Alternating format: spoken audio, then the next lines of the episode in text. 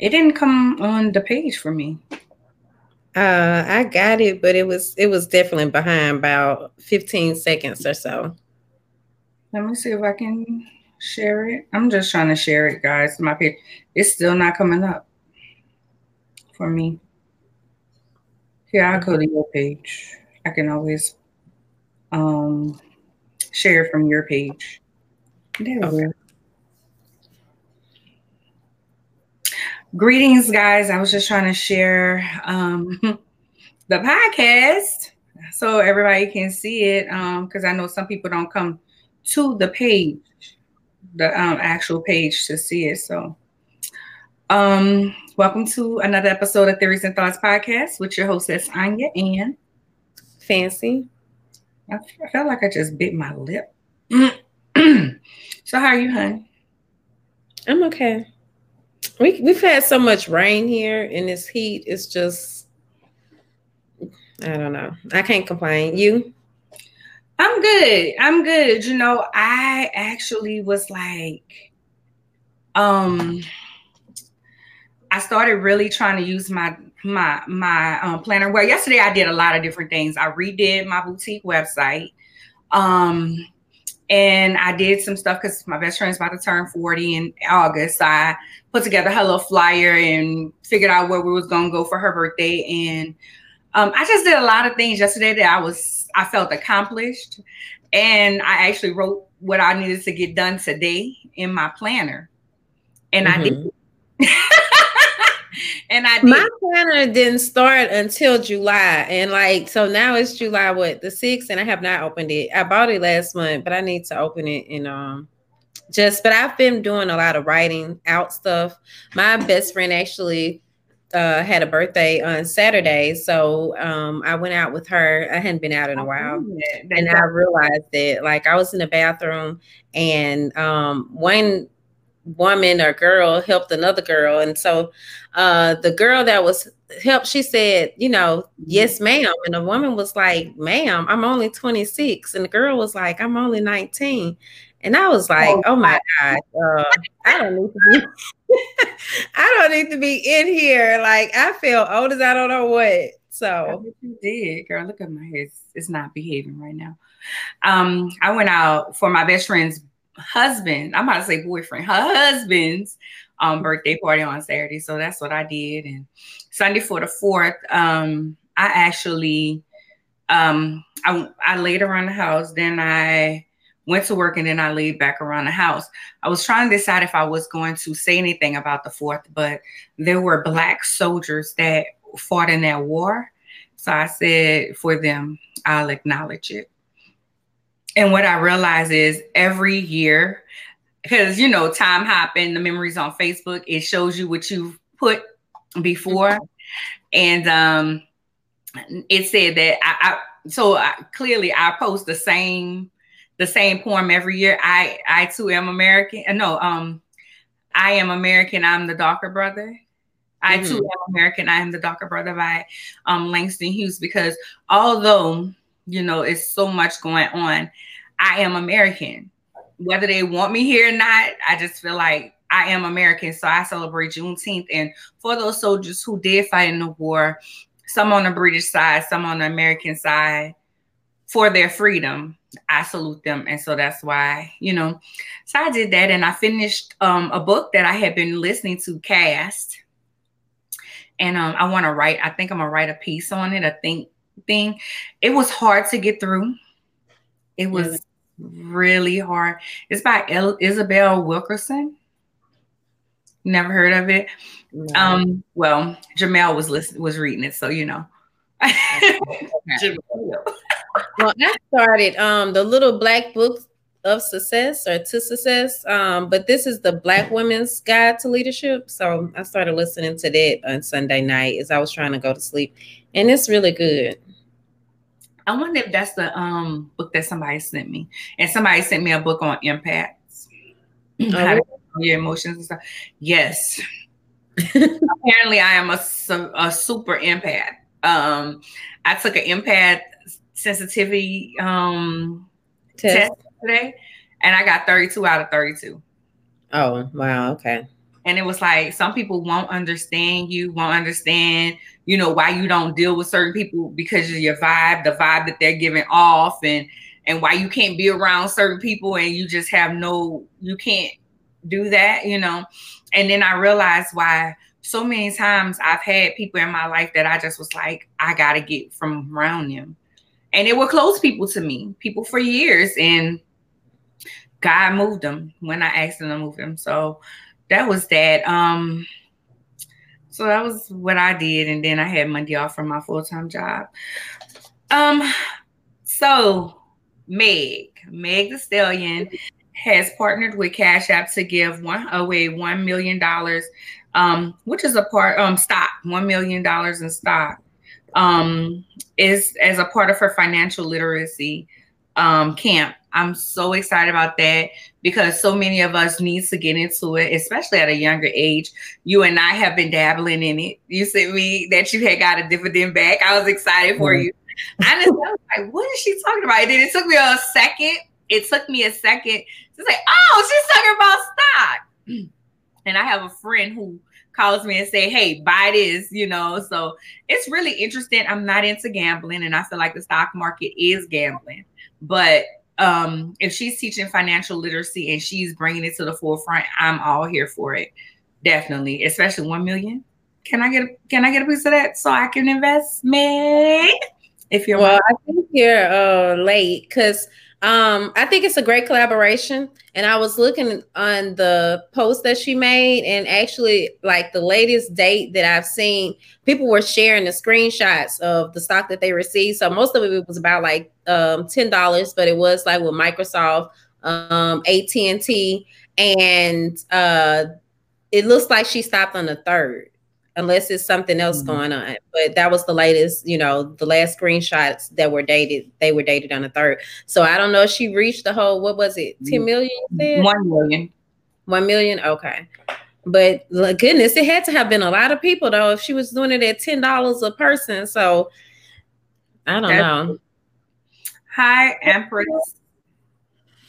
That's just right. Yeah. Uh huh. Hey, fancy sister.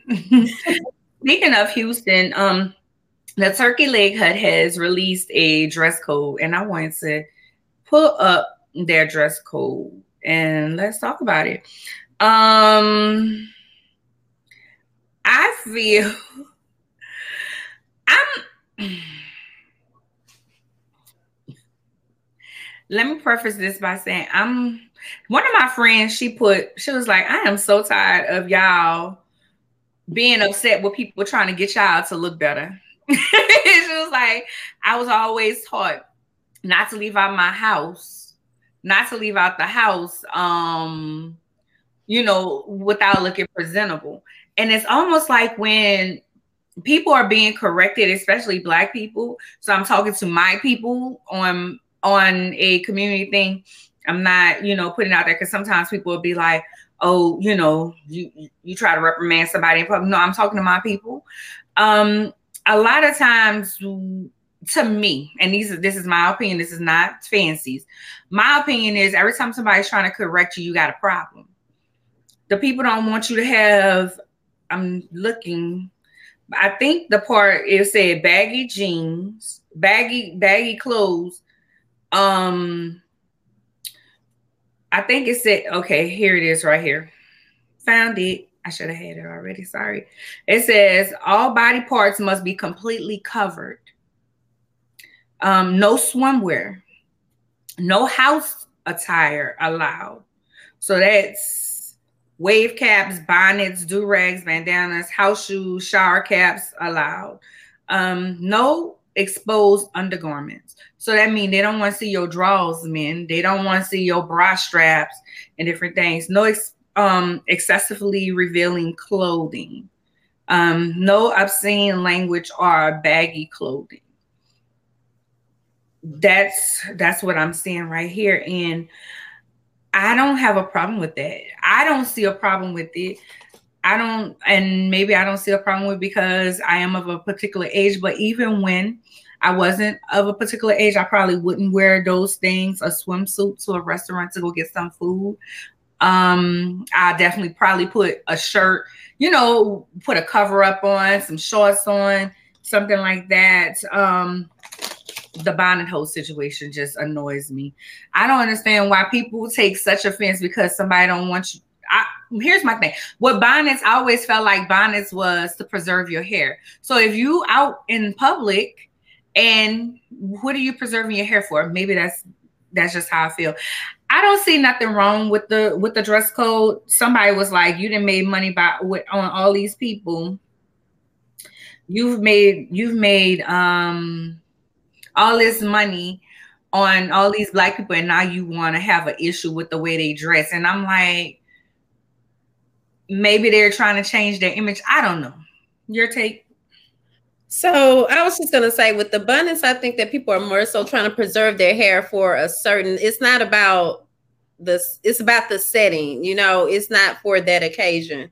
I don't wear abundance out in public, but I do understand like people want to preserve their hair, especially like the way as much as people spin on their hair now.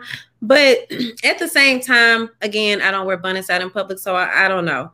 That's just to me, it's not something that I just I guess if I'm in, I guess it depends on the setting, and that might be when I'm actually noticing somebody having on a bunny and kind of thinking to myself, "Oh, they didn't have to wear that."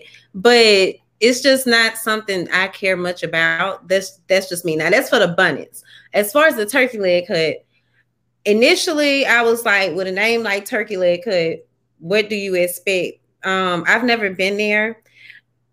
I then read all the comments that people were saying, and I was more so shocked by the fact that it is a lot of people who earlier you mentioned someone saying something about like people telling people how to dress. Um, I'm not gonna say they want to tell people how to dress, but I guess that they just that they have opinions about how people dress. And I wasn't aware that it was so many people that thought that way, you know, like, oh, you shouldn't do this or you shouldn't do that it's just i guess i don't really go a lot of places so and i keep to myself more so. So i guess that's why a lot of these things are kind of new to me and it's just like okay people have time to just sit and think about all of this with another person. But from a business standpoint when i looked at all those comments that people made that were in agreement with Turkey Leg Hut that made me rethink things. Like I don't know if they're trying to rebrand, but I would even say like if they're gonna do all that, then they need to change their name or something as well. Like maybe make it a little bit more classy. Because what I saw on a picture was like an actual hut, like a tent. Is that really how it's set up outside with no walls? I've never I been. Saw, um, somebody in the comments, I think, posted a, a picture of it, and it was like a big tent, like how you might have at a car dealership or something. And, and then so they were saying that if they're gonna say that, that they should also put some um, they should do something about like well you know what they said they should expand the building so they said that so they do have a building but i guess maybe the waiting area is uh in a tent or something and then yeah. also they were saying that the lines were like wrapped around the corner. And so people were hot. That's the reason why they're wearing a lot of that because they're uh, waiting in these long lines. And I think that needs to be addressed as well. You know, like you can't just, you can I think brands always have the freedom to rebrand, but if you're going to rebrand, also address the problems that, you know, don't just say, oh, we're going to put this out there and we're not going to look at anything else that our people are saying, you know, any other complaints that they're saying. So that's how, that's what I think about the Turkey Leg Hut. I, I mean, I get that. I just, I feel like if you don't like their dress code, don't go. And I, and I, I stand by it seemed like our people always have a problem when somebody's trying to correct them and then they get an attitude like why you trying to tell me what to do and why um I can wear whatever I want to wear, and that's including the bonnets. I've been in a restaurant, this restaurant around the corner from my house that I go eat um, crab legs at, and people be in there with a bonnet on, eating crab legs. I mean, I have uh had, you know, whenever I have my hair natural, I have a, a ring deal that I put on my head. But does it also preserve? I mean, I'm just curious, but does it also preserve your hairstyle when you? Yeah, because but it's a it's a a rain thing that I take off when I enter a building. I've oh. always let me tell you something. My father used to work on the on the on the river.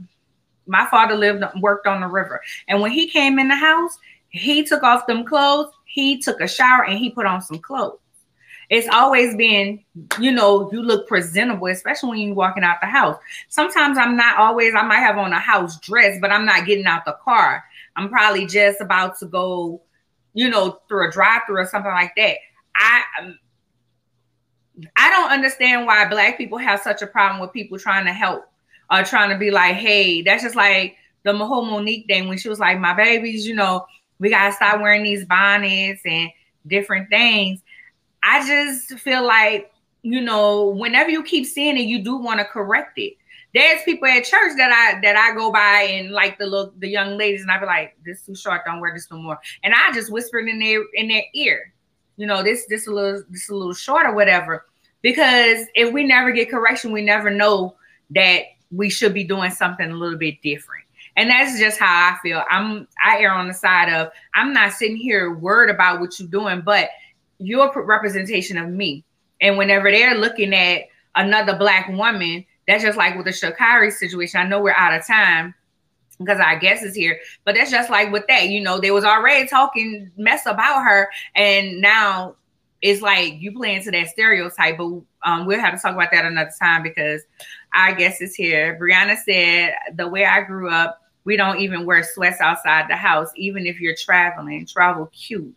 Hi, Mr. Curtis. Um, I had Curtis. It's so crazy because um my old roommate, I had on sweats one day. He said, Are you okay? I was like, Yeah. I said, Why did you say that? He said, Because you have on sweats and I've never seen you with sweats on. And I was like, Because I don't like sweats. I really don't like jeans. So I wear jeggings, you know but I still want to be presentable. I have a girlfriend. If we're going to a play or something, I'd be like, you know, let's get cute. I'm always looking blah. I want to look cute. You know, that's just like me coming on this on this thing with a headband all over my head. Like I'm I'm trying to preserve my hair. I'm pres- what if I came on here with my twist? Like they was looking. Last week I did come on with my twist, but they was a lot better than these twists was looking this time. These was looking like some twists. Last week it was a style. You know what I'm saying? It's just Hmm. I just I don't I don't know. I just don't care for being in other people's business like that. That's just me personally.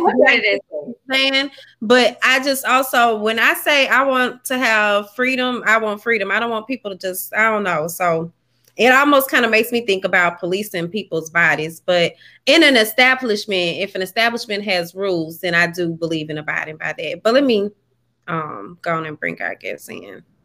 Hi. Hey, Portia. Hi, how you doing? Good. Tonight's guest is um, Miss Portia. Um, she will be talking about Black women and breastfeeding. So Portia is also a Ron Eagle fancy. Ever high, ever high, all the time. I'm like I have all my, but we have some really, we have some really deep people who are doing some big things. So Portia, go ahead and tell our audience who you are and what you do. Okay, my name is Portia Williams. I'm a registered nurse and I'm also an international board certified lactation consultant.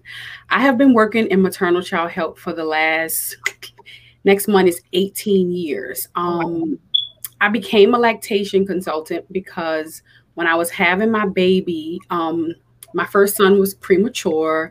Um, it was very traumatic, and all I kept being told was that breast milk is best for him.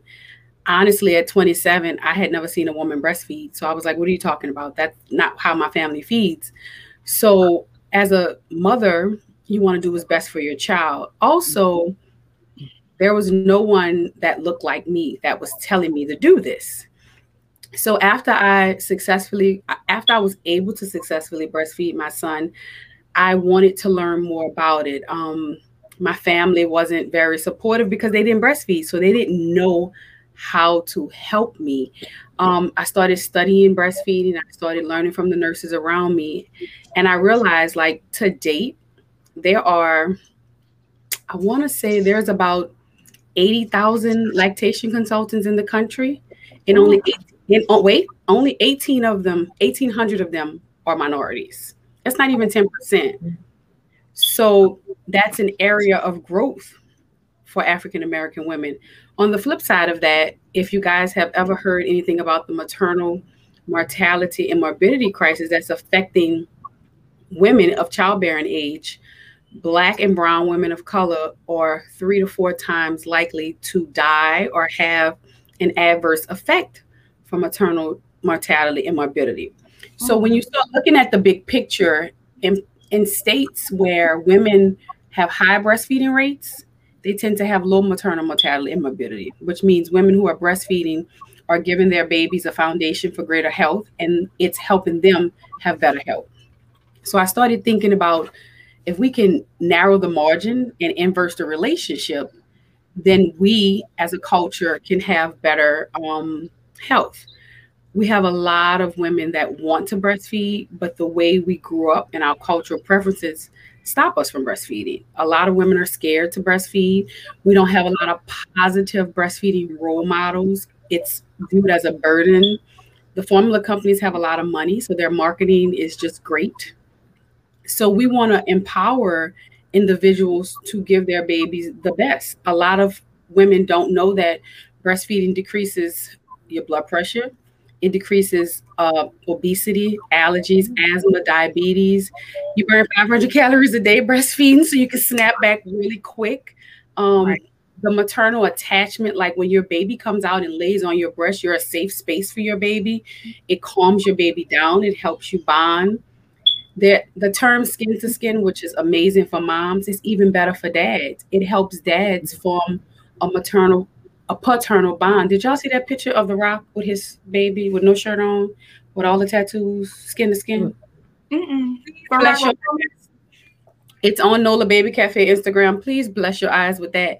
But what it does for, for men, it increases their paternal attachment. It it makes them more fidelity. It ma- it increases their chances of fidelity because it helps them bond with the family. Most of our education and our medical interventions are geared toward the mom and the baby, we kind of disclude the dad.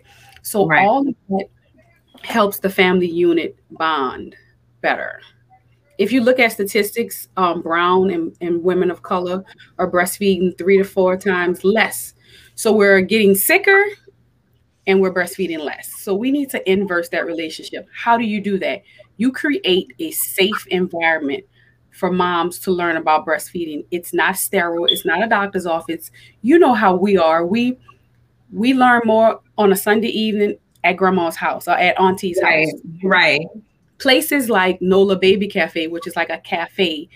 Prior to COVID, moms can come in, bring their kids. So number one, if I come to your house to um, do a lactation consultation, I can charge 75 to $125 an hour. So it's a financial barrier, right?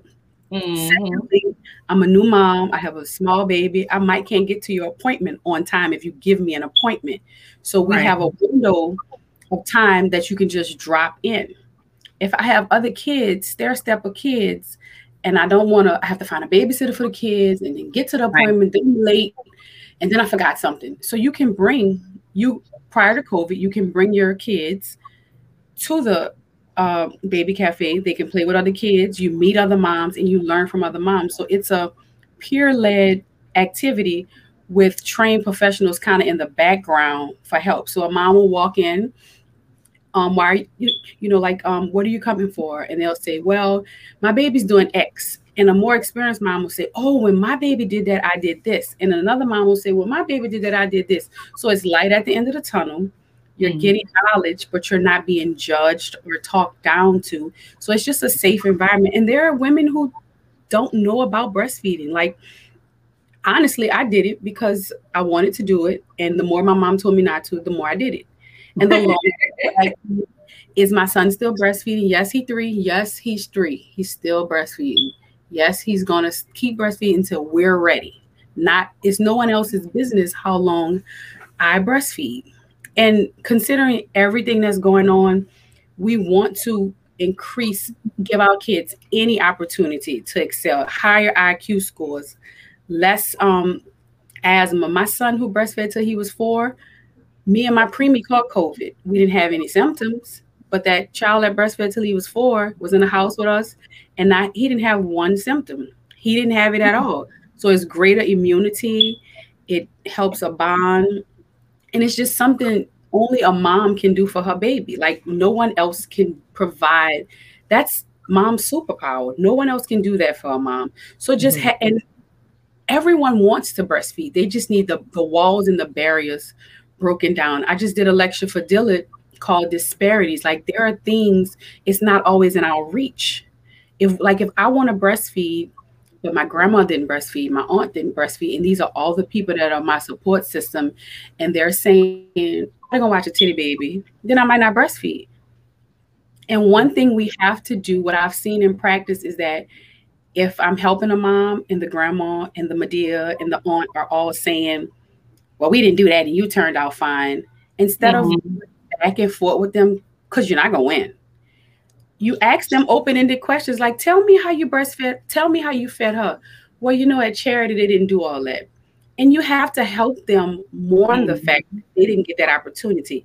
So I'll I'll sometimes say things like, you know what, that's our fault as medical professionals, we were focused on what we needed and we didn't give you that opportunity. However, we know better and her success depends on you. And if we can help you help her, then she'll be successful. With my first son, my mama came to the NICU with the rice cereal. She was ready to give a child who wasn't even breathing right rice cereal because that's just culturally what we do, right?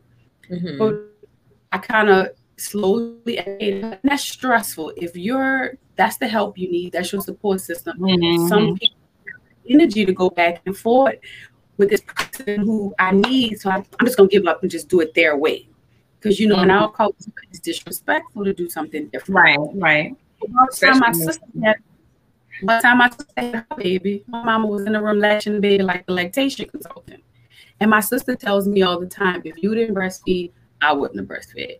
So it's just creating those positive images about breastfeeding, educating us about our superpower. One thing that I don't want to not say is that we wet nursed. While our babies laid on the floor, we wet nursed. Yeah. Like we nurse the slave masters' kids while our kids didn't nurse. So now we're in a space where we can do that for our kids. Mm-hmm we it's it's our duty to you know educate and love on moms and give them the opportunity and the environment to be successful at breastfeeding. Well, I um I mean, it seems like you're very passionate about it. I one of my questions was was like, when did you, at what moment did you just decide that you were going to pursue this? You know, just the uh, like being a lactation specialist, but you answered that question. But now I better understand why, you know, as passionate as you are about this and the fact that you initially didn't know anything about breastfeeding. So it was like this whole new world for you. And mm-hmm. that and what, you know, inspired you to pursue it. Um, I actually I didn't get to breastfeed with my kids. What I did was um, because I had three preemies and um, I did I pumped. And so I wanted to know, um, do you think like the benefits that I know that pumping, you know, they say that it's still good, but I, I'm certain it's not the same as breastfeeding. It's breastfeeding. Um, the organization like Baby Cafe, um, the NOLA Baby Cafe is one out of 160 baby cafes in the country. And we've changed our logo to include pumping because pumping okay. is breastfeeding. And they're also trying to, you know, use the word chest feeding because you have moms who've had mastectomies that can't breastfeed. So what they'll do is use a little tube and tape it to their chest and um, feed the baby through a supplemental system. So they're moving toward chest feeding any kind of milk that you get, any drop of milk that you get to your baby is considered breastfeeding. And you mentioned preemies. Um, another area of concern for the African American community is that we have a lot of preemies, right? Mm-hmm. And there's um, something called donor milk, where in the beginning, when as mom milk supply is coming in, certain babies meet criteria to get donor milk. And our culture, it's taboo to get donor milk. The milk is pasteurized. It it's safe for the baby, sometimes it's a process to get moms to want to utilize the donor milk. When the studies show us that babies who get donor milk do better than babies that get formula. Oh wow! And that goes that goes back to the the notion of not trusting modern, modern medicine that they're going to put something in the milk that that um that's going to harm the babies, but it's very beneficial for babies to have breast milk. And then there's also more than one way. You you mentioned that you pumped and put it in a bottle. Mm-hmm. That's an alternative way to get milk to a baby. You can feed a baby with a spoon. You can squeeze milk into and let it drip into a baby's mouth. You can use a, a syringe. There's more than one way to get the milk to a baby. So when I'm talking to moms, you brought up Sha'Carri earlier. I describe breastfeeding as a marathon and not a sprint. And there's going to be some hurdles day by day. And also, you have to be realistic. We know what the American Academy of Pediatrics says. We know what the pretty posters in La Leche League say, right? But what does breastfeeding look like to you? How can you and your family incorporate this into your lifestyle and be your version of successful? Once moms realize that they have options and choices, the wall is lifted and they're not backed in a corner. It can't be black and white. It has to be what it looks like for you. For me, I was in a, a, a space where I could breastfeed my kids all day because I worked only on the weekend. There are other moms who don't have that luxury. So you have to give moms a game plan and a B and a C and sometimes a D to make this work. Yeah, so you have to be able to adapt, but also, like you said, the support system is so important. It definitely is. It's it's a tap dance. Like you can't. It's not cookie cutter. Every person you speak to, you can't follow a script. You have to ask open-ended questions and listen and feel the family out and develop a plan for them. And that's how. And that's what I've seen to be successful. And as far as families, you have to include the family. Like one of the things we have done a lot is if there's a dad, because there are some dads that view the breast as sexual and they don't want their partners to breastfeed or they're not sure they're going to feel left out. Um, one of the things we've done if we have a, a particular dad who's very pro breastfeeding because um, we don't want to bring a man to a group and have a bunch of women nagging him right, right. get another dad who's breastfeeding supporter and you say hey can you get him to come and you let them kind of organically well it's not organic because we hooked it up but in their, in right. their mind you know you know and they get to talk to each other dad to dad so that works as well and we've had some mother-in-laws that had their version of how their grandbabies were going to be fed we had to kind of we've been the bad guy like i'm gonna get you together because this is really not your baby i'm gonna give you some you know, they want to be useful. You could cook a meal, you can clean the bathroom, you can, you know, do stuff to support the mom, but it's it's family center. And if the family is not on board, even siblings, we um like you'll help a mom and, and the siblings running around. If it's a toddler who's just very active, you give them a job. Like one time I was like, hey, mommy gets thirsty when she nurses, right? So you are the water police. It's your job to keep her water and get snacks and the next time that baby came out, I mean, the, the family came, I was like, how's your job? Oh, I make sure mommy has this. So you have to just find unique ways to incorporate the family into everything. I don't I don't remember really if my family was um involved or not. I was a, a teen mom initially when I first started. And I just remember um, you know, trying to decide. I think I started pumping not maybe late, but kind of it was like a gap in between because my son was in one city in the hospital and then I was in another uh, city in hospital. But we got it done. But I remember um, just my I, my mom, I guess, was supportive, but I, I think there was a little p- pushback. Not a lot, and not a lot from other relatives, but I know I kind of um, remember some comments being made about it, you know. So I do understand, but at the time, I just didn't realize how uh, significant the support system was, you know, all together throughout this process. And as you're talking about it, you're seeing like that's the main thing. You're not even just that the husband be supportive, but that those people around us that are constantly in our ears are going to be supportive of the situation, or either, you know, um, find some other type of method to get them on board. Basically, is what you're saying. Sounds like it and it's beyond your family because you have to go back to work after six or 12 weeks whatever you're afforded. Um, having conversations with your employer because there are laws that protect breastfeeding moms getting a game plan and a schedule together to pump. And again my schedule and your schedule may be different. So just having those conversations with moms of giving them game plans of how to express their milk when they're away from their babies and like we live in a, a, festival city right? So moms want to be able to have a normal lifestyle. One of the things that we do is we have community baby showers and we teach moms all this of course pre-covid. I can't wait till we can get back to that. Um, we teach moms how to have a breastfeeding lifestyle. Um, we teach them how to carry babies on a parade route how to pump um, their pump um, healthy healthy start will have a pumping station in, in certain on certain parade routes. Um, we talk to them about you, know going out that date after they after maternity leave and you know going out of town and doing things to have a normal life and breastfeeding. And we talk to and we talk to moms about that as well. It's a social stigma with breastfeeding and taking your breasts out to breastfeed in public but we live in a city where we can show our breasts for boobs. So it's like it's contradictory. We have to support these moms right. I want to uh well Arnya i'm sorry were you about to say something? I was trying to no go ahead girl. I don't have no kids. I'm just listening. Oh i just want to acknowledge some of the comments so i see calandra d. Valentine said hey portia or miss portia. And then uh oh, I love you, Portia. And she also said women are magical. And then the priest was saying her husband used to just look and ask her a thousand times, "Do it hurt?" I didn't know that you breastfed either, sis. So that's that's interesting, right there.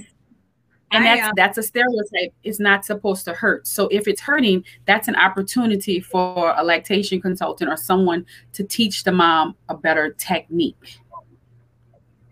And another, I'm glad Sean popped in because she reminded me something of the mentorship opportunity. Because you're breaking up. there are not a lot, lot of opportunities Portia, you're for um, if you're not medical. Yeah. Are we good now? It sounds like to say a little more. Can you hear me? Yeah. Okay. It, it may be so um Tayshawn is one of um she was our intern when we started five years ago and she worked with us and met and we mentored her and now she's a certified lactation counselor. There are sometimes we get a lot of moms who come in for help and they develop a passion for it and if it's opportunities available, we do fundraisers and scholarships and then they turn around and, and work and become birth workers in the community to help women like they were helped. So it's a lot of opportunities in that area.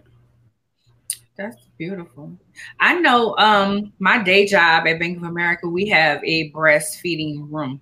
They have a breast. It used to be like like this small closet looking thing. Now they have a suite yeah. and they have where they can sit down. They have a rocking chair and all of these different things my church even have a place where mothers can go and breastfeed. So I'm glad that the places that I go most of the time are very proactive when it comes to that. Um, what do you say? Because my thing is, I know a lot of a lot of mothers um, may not be comfortable with it because you know people. There's always this why is she breastfeeding? Oh, she's scared. And, you know, um, I was talking to someone at work work with me at another job and she was just like you know just to know that i had a child underneath a blanket right here breastfeeding the guy just got all all you know nervous and stuff. And it's like i don't understand why you're getting nervous. It's just it's, it's breastfeeding. Maybe because i'm a woman. It's a social stigma and as women we have to support other women and eradicate that. Ironically you get more flack from women than men about breastfeeding. And it's to each his own. Everyone has to have their own level of comfort. Um, I, I was an extended breastfeeder. So after about six, seven months, that child was not, it was popping off. Um, my son would come up to me and say, I want milky. Or when he was in uh, pre-K, he told his teacher, I want milk. And she bought him milk. He was like, oh, no, no, milk comes from mommy. And, you know, she was like, "Are you still breastfeeding?" I was like, "Yeah." She was like, "Okay." So it's it's okay to breastfeed past a year. It's really mom and baby's comfort level. If you're not comfortable exposing yourself, you have every right to cover up. However, the public doesn't have a right to judge you or ostracize you for giving your baby um what's best. Nobody's judging people for eating those McDonald's fries that's killing all of us. So leave these moms alone. Um, they're so like you just just to be able to help a mom give her baby. Like for me, everyone like my dad had a stroke, my grandma had a stroke, my grandma on each side. So you know, to be able to breastfeed and to be able to start my kids off with a foundation I kind of take pride in that because it's a generational curse of unhealthy eating and poor health habits that we need to break. And breastfeeding is a way. And if you're not successful, that's fine. Um, we shouldn't be judging you at all. However, we get a lot of moms that come in and be like, well, the first time I, I wasn't successful.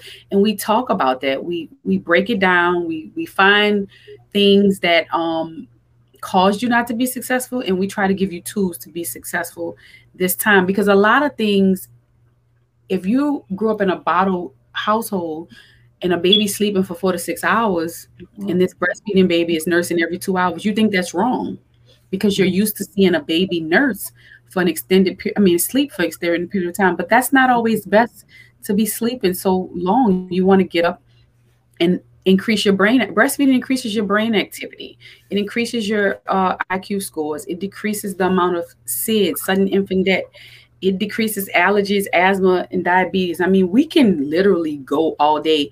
In other countries except for united states mothers of aids mothers who have hiv and aids are allowed to breastfeed their kids. We're the only country that does that. The only the only. In Canada, they get 52 weeks maternity leave. Like, so yeah. they don't have a lot of problems with breastfeeding because you know you're close to your one year. You you've been home long enough to get everything in order. Yeah. yeah. There's a lot of the vice president has have has made maternal mortality and morbidity one of her um her initiatives and there's a lot of efforts and bills being passed right now for to increase pay for doulas because the evidence shows us that having a support person at your birth decreases the chance having someone to advocate for you decreases your chance of having bad outcomes. Um you know paternity leave for fathers who need to take off and be that help that mom needs. Um the affordable care act increase breast pumps the insurance companies pay for breast pumps now. Like you don't have to a breast pump can be 350 to 500 dollars if you want to get fancy. So there are a lot of things in the past 5 years that between the government and just um, outreach to increase breastfeeding. We just have to um, educate ourselves and support moms. I was lucky enough to tandem nurse. I had never known that that was that existed tandem nursing is, is nursing two kids or like twins or nursing se- sequential kids. It wasn't a plan. It just happened. Like I forgot to stop breastfeeding and I looked up and my 19 month old was he was 19 months and the new baby was here. And I was like, well, what am I going to do? And my lactation consultant was like, feed him. And I was like, how? And she was like, together. And I told my mom, I was like, hey, don't bring the 19 month old to the hospital. Like the whole time I'm in the hospital, just keep him home. What well, mom listens? Um, so she brought him to the hospital and I'm feeding the new baby. I'm just sitting there. And he looked and he pulled the chair to the bed, got in the bed, unsnapped my gown, and started breastfeeding. And I was just started crying. I was like, what in the world is going on? And they did that for like seven months, and nobody told me I was doing a good thing like, why are you doing that? Why, why, why? There was no positive reinforcement. Unbeknownst to me, tandem nursing decreases sibling rivalry. It increases the bond. Like every now and then, like as the baby got bigger, he'd be holding the baby hand, and everyone else thought that was weird, but it was na- it was natural, and it really helped me because I had severe. My blood pressure was high, so breastfeeding kind of calms you down and decreases your blood pressure and it really helped me. And I didn't know that, but thank God I did it. And they nursed my oldest nursed till he was two, and my baby nursed till he was four. And I still get flack for it all the time.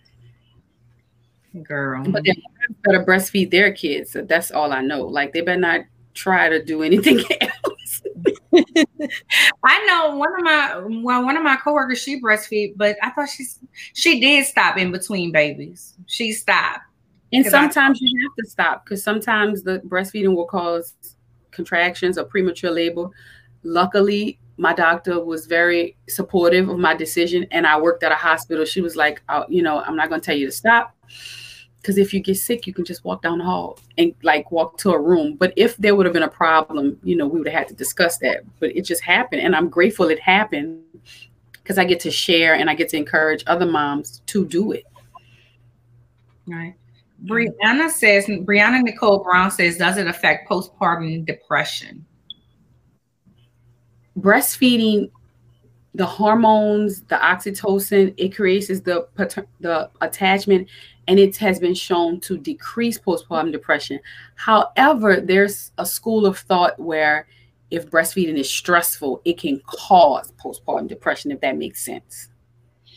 Makes sense. If they're not, if they're having trouble with latching having on. trouble, if they're having unrealistic expectations or they have heard a lot of uh, um, misconceptions about breastfeeding and they're not making those marks. Um, like some, if if they've give, been given misinformation and they're not hitting those benchmarks, then they get they feel like uh, as a, a failure. As a mother, you don't ever want to not do something for your kid, right? So if you're not making that mark, you take that very very hard. Moms moms are moms go in the paint for their kids. Like they'll like we go to the doc, the doctor for our kids, but miss our appointments. So that is something that um, you have to be careful for when you're giving moms advice because you don't want to appear judgmental that's why those support groups like following um covid exposed the fact that when the world kind of shut down it created an environment of virtual right? So a lot of platforms had to go virtual. So we it expanded the reach. Like there's nola baby cafe there's like nola breastfeeding center. And although we're based in new orleans we were able to reach people outside of new orleans because we were right. virtual. And right. and that, and that's an area of growth for healthcare. Like telehealth has um, increased, so right. that that opened up a, a, window. And I don't I don't think the virtual part will go away anytime mm-hmm. soon. Yeah, yeah. I do therapy virtual. Yeah, therapy with my um my counselor. This I just, is go ahead. One of the things that um as moms and as women, we have to know that it's okay not to be okay. Right. Like it's okay to need help. It's okay to ask for help.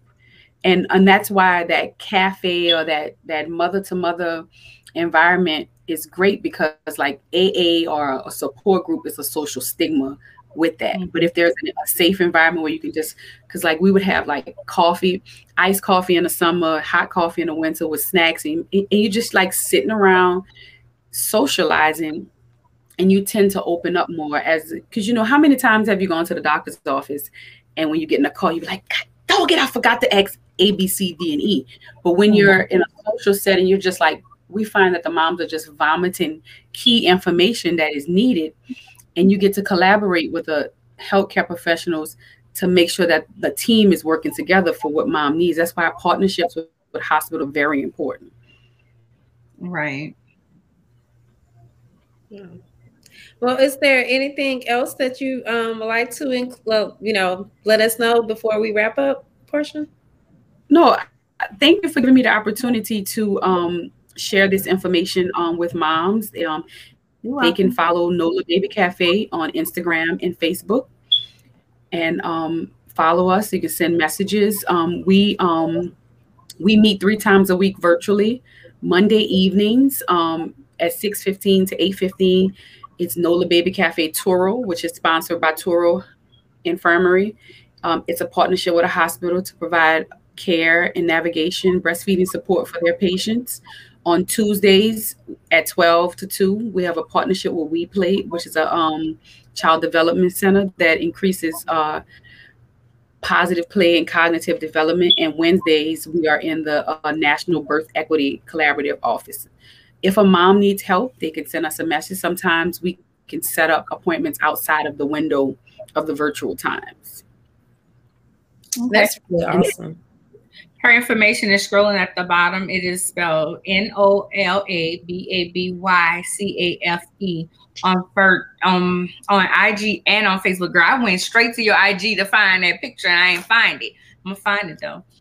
Um, I, will send it to you, and also I, I look forward. Um, we have some events coming up. Um, we have a partnership with the with the W W Kellogg Foundation. It's called I Am New Orleans, and there's an event in August called um, a breastfeeding friendly city is a baby friendly city, and that celebrates World Black Breastfeeding Week. And in November, there it's prematurity awareness month, so it's just talking to moms about prematurity and breastfeeding and how breast milk is vital for preemies. So we would love to come back and talk to you guys about that. Sounds good. Um, you sent me that information too, so send me the flyers. I'll get fancy. We'll work that whole thing out. Um, see how it fits in the schedule and everything, and if not both, one of them, you come back. Thank y'all so much for y'all time. You're welcome. Thank you so much for your time. It's been a lot like all the questions that I had, you answered it without us even asking. So that was yeah. really thorough, and I appreciate that. So for any mother, even for me, um, Kalandra said, "Thank you for the great information." Even me, you know, if I decide over forty to have a kid, you know, that was like great, great information. But I don't think that's in my future. So well, you never know. Bye, Portia. Good night. Good night.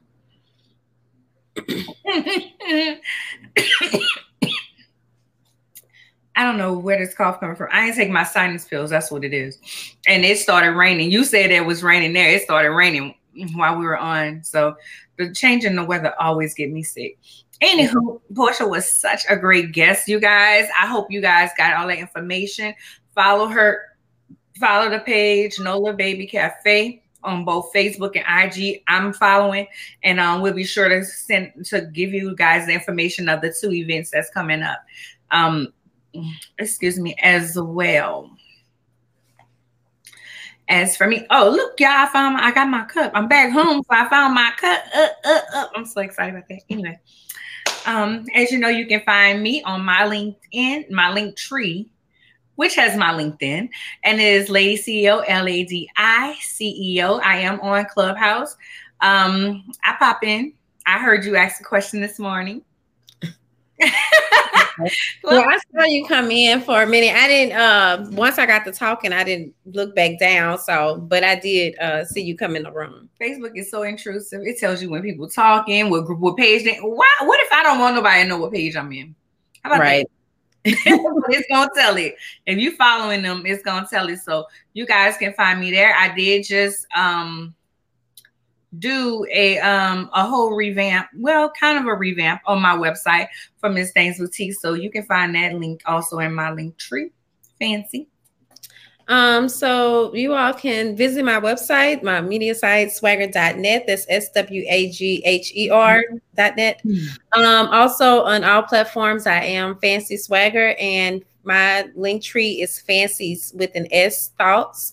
Um, as well as I am also on Clubhouse. So I'm trying to get back more into it and start. I don't know. I, I want to moderate my own room in time, but um I'm just preparing for that. So give me a follow if you are on there, and I'm trying to follow people back as well. And I think that's that's everything. Cool. Yeah, I haven't been listening because I wanted to get pat, get through with that book, and then I have a um another book by um LBJ, not LBJ. What's this woman name? Ruth Bader Ginsburg. Um, in her words. I'm trying to get through that also. So I haven't been able to listen to I haven't been able to listen to my podcast, anything. Um, also, you guys know that we are looking for sponsors of different segments for of the podcast segments and of the t- the talk show. We did complete our season number two. So if you are interested, send any suggestions or um, you can email us at theories and thoughts at ladiceo.com. If you're interested in sponsorship, we'll send you information. It's on the low low. I feel like it's on the low low. So take advantage of those offers. Anything else fancy? Uh, no, that's everything. next week we will have um, Denise Carson, if I'm not mistaken. Yeah. She has a book that she'll be telling us about and how she get how what made her write the book is really interesting, and um, I'm really excited about that. So you guys catch us is um, something about doubt and fear. Getting past doubt and fear. So if you're dealing with those things, you come right back next Tuesday, 7 p.m. Central Standard Time. Bye. Bye.